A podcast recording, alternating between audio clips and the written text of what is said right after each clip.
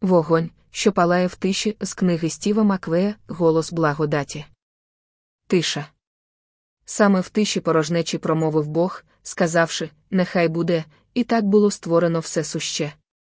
Саме в тиші безплідної пустелі один чоловік зустрівся з Богом біля палаючого куща і був відправлений вивести його народ на свободу.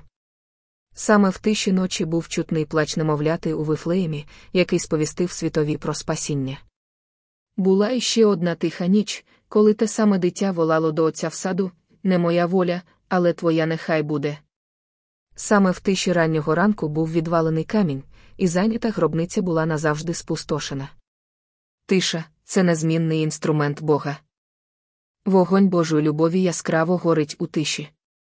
Саме в тиші, коли розваги і турботи цього світу зникли, а зовнішній шум приглушений, ми відчуваємо любов нашого коханого.